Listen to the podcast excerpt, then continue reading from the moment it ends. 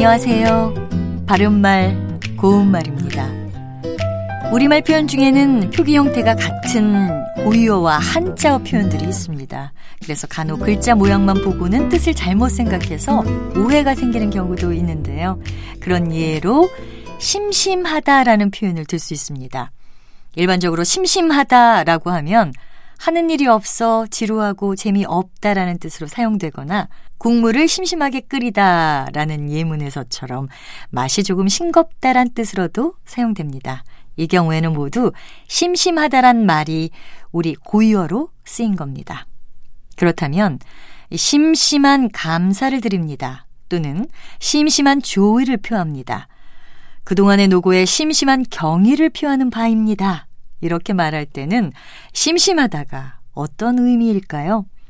이럴 경우에는 심심하다는 우리 고유어 표현이 아니고 한자어로 쓰인 겁니다.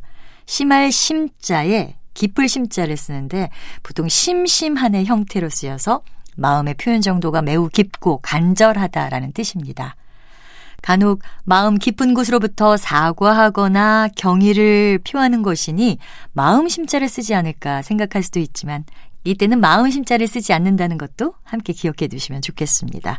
그리고 참고로 우리 고유어의 심심하다는 달리 한자어인 심심하다는 첫 음절을 길게 발음합니다. 바른말 고운말 아나운서 변희영이었습니다.